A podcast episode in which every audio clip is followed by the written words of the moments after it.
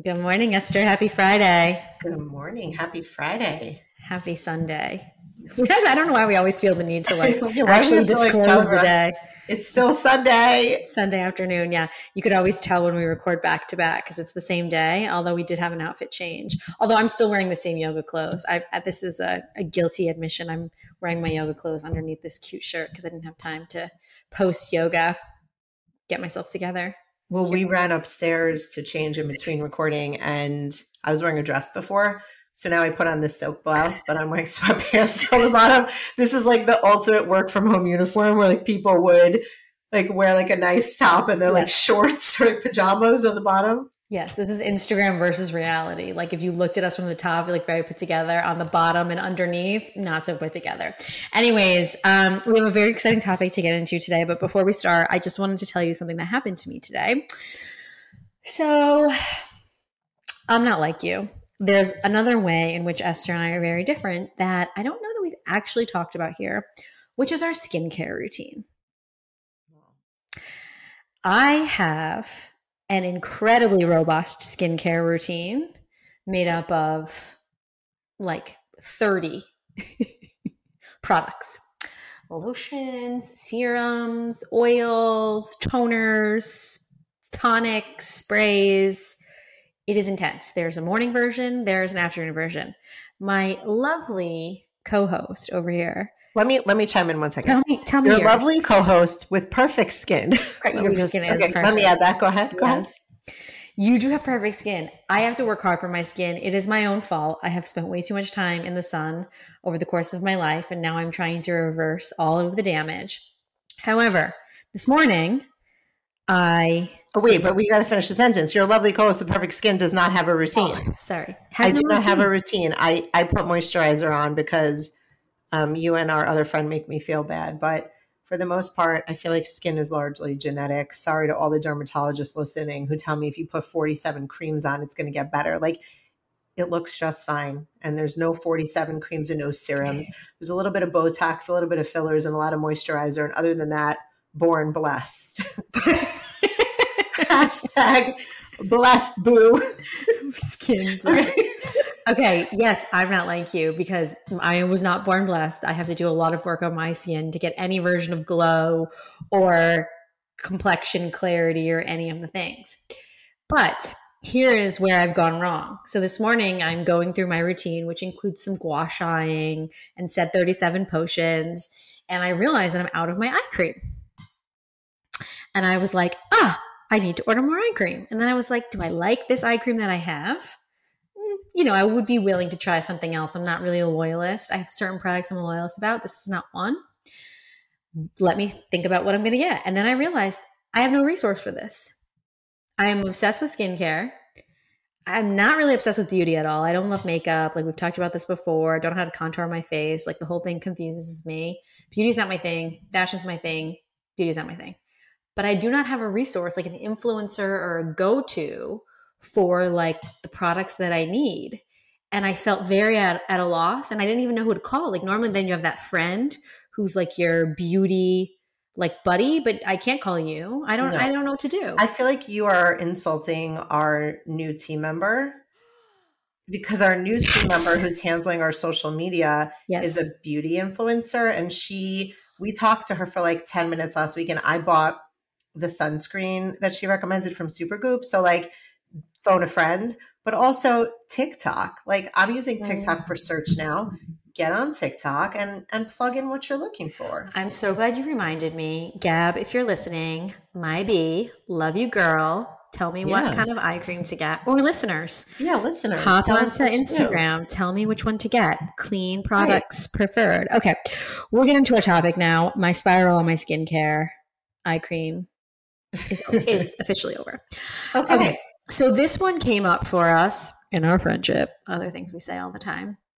We both were um, connected to people who were going through salary negotiations and were having a very hard time uh, determining their value and their worth in that conversation.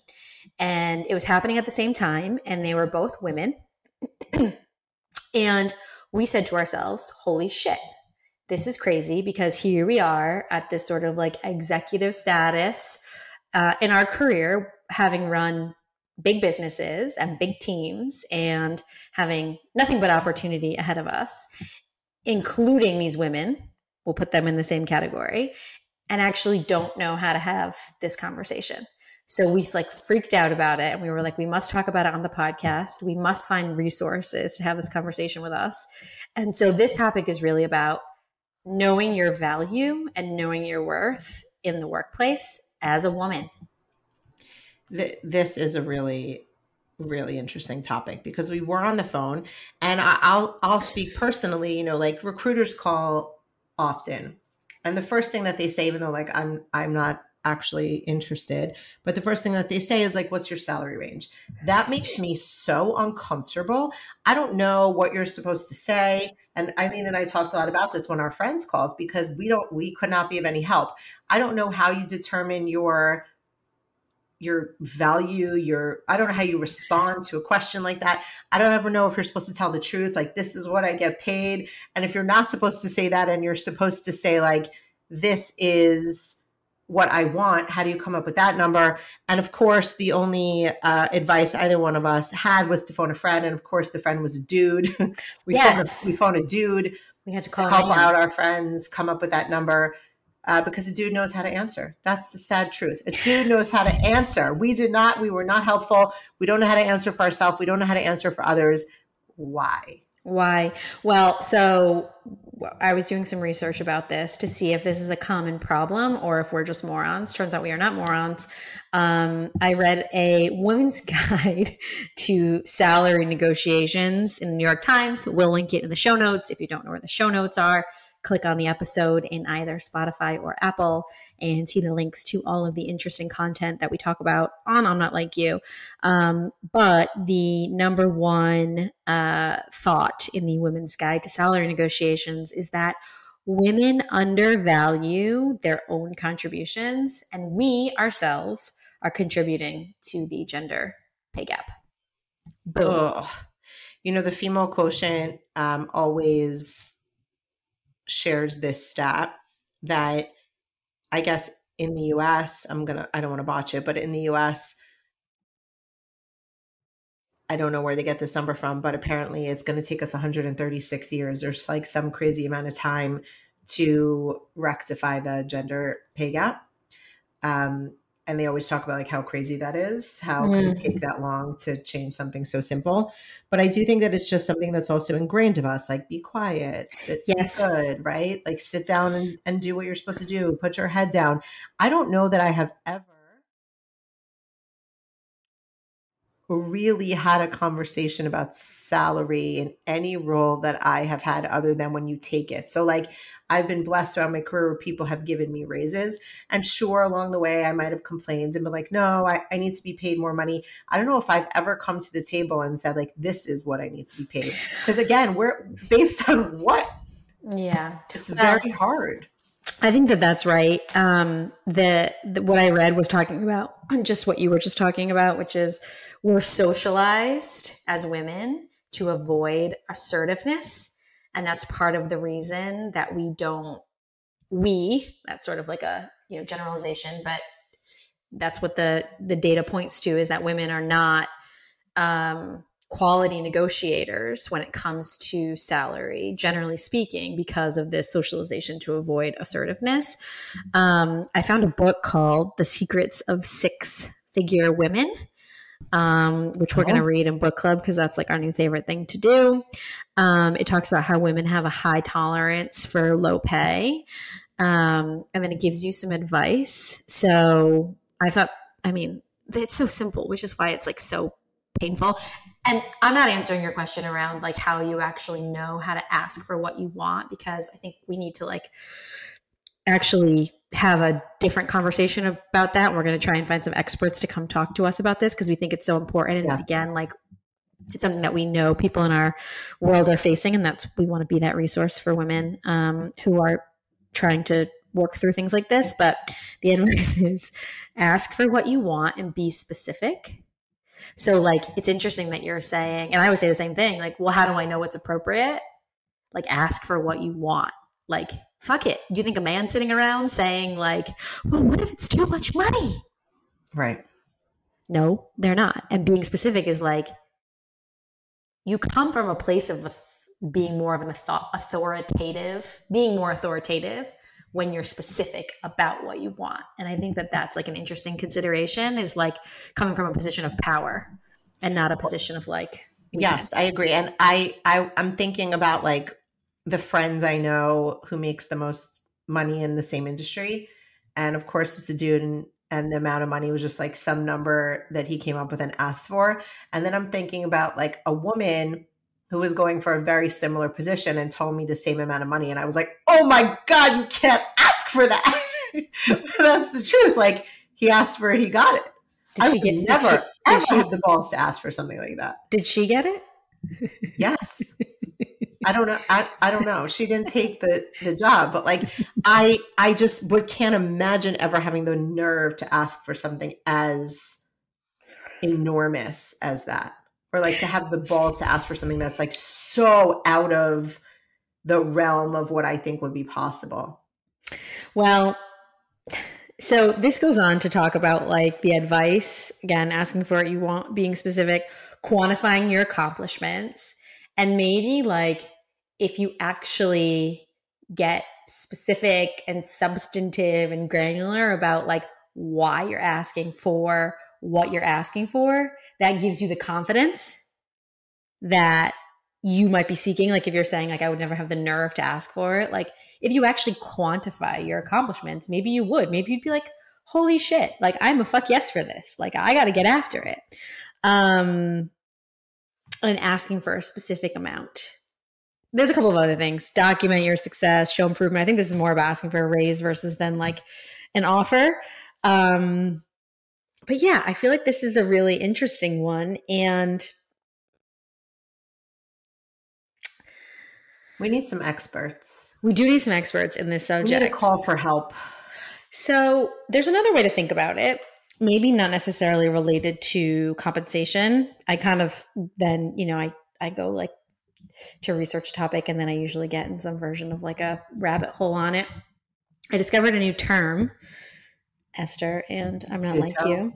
High value woman. Oh. It's when a woman places their value on their themselves intrinsically versus relying on others' opinions of her value. High value woman. Oh. The HVW. a high value woman. Okay.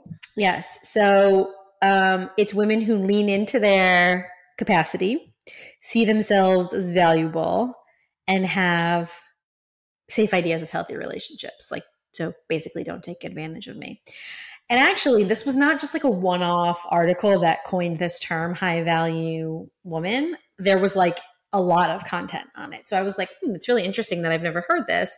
And I was like, am I going off into sort of like a tangent on this? Because what we really wanted to talk about was like how to know your value as a woman in the workplace.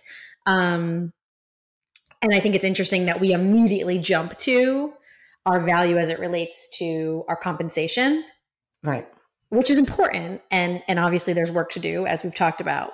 But actually there's also other ways to think about how our value shows up in the workplace and being a high value woman helped me think about that because then there's the whole conversation about like the gender gaps in the workplace related to women in leadership positions, right?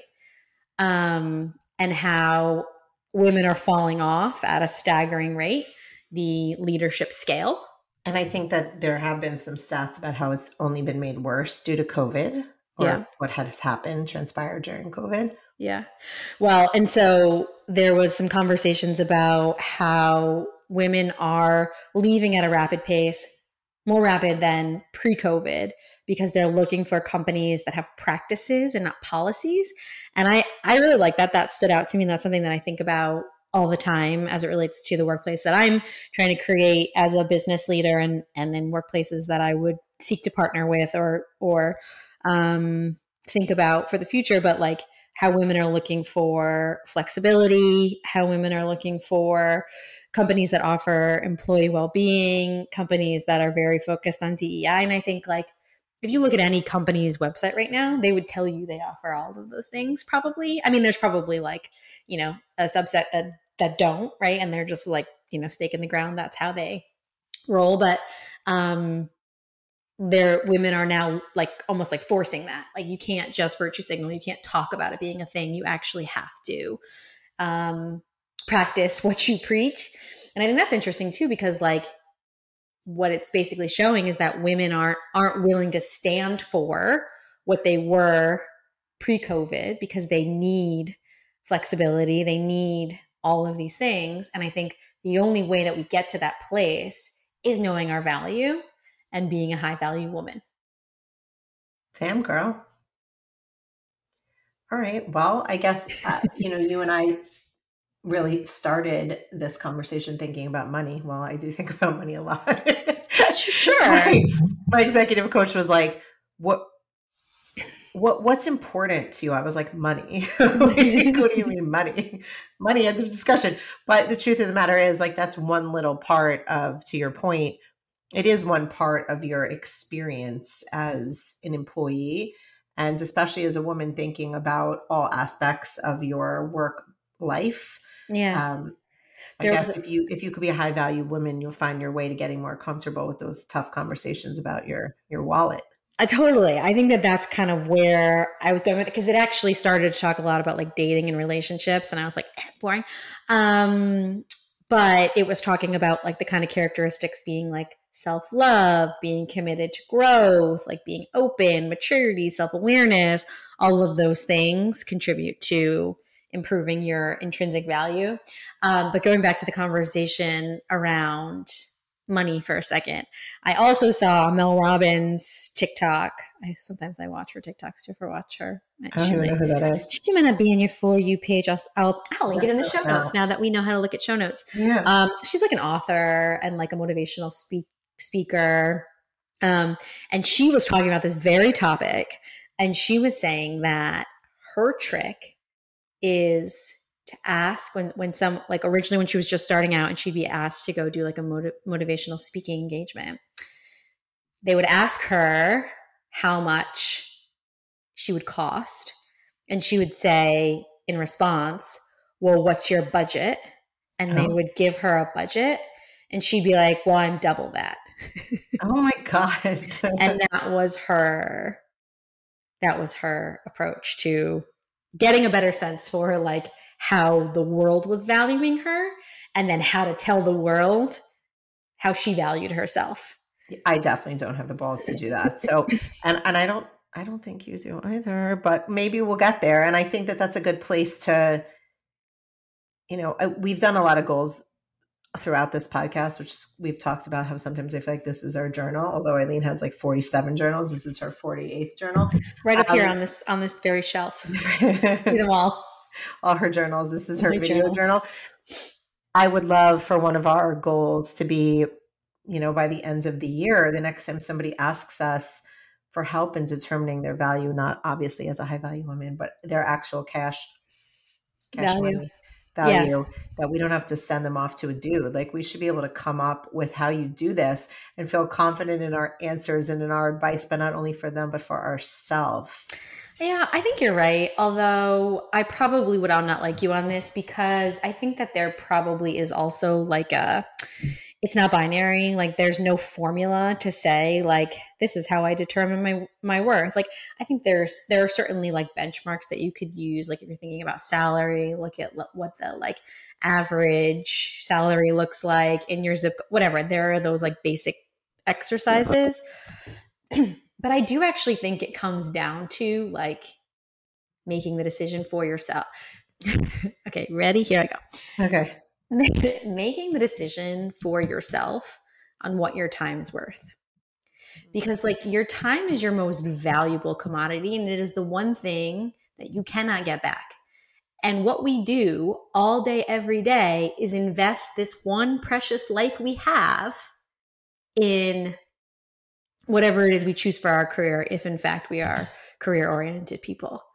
And so, like, doesn't that mean that sure there are spreadsheets sure there are benchmarks but actually we should decide like what it's worth to actually spend our one precious life for working for this company. That might be my Ooh. opinion on this. okay. Well, we're gonna we're gonna absorb that. we're gonna absorb that. Um, we have some takeaways here, and hopefully, we have a 2.0 because I would love to actually come up with a little bit more of a sign. I, I agree. There's a lot of heart in that, and there should be a, a, consideration, a personal consideration of what your time is worth and what your value is and what you bring to the table, and a way to come up with this. But I also would love a scientific answer of how you do this, and surely there is one better than how we've been doing it to date because I don't know how to do this. So 2.0 to come. Um, as always, love Eileen's perspective. Always gives Likewise. us to think about. Likewise. Okay. Happy Friday, everyone. Enjoy your weekend. We will see you next week. See you next week. Bye. Bye.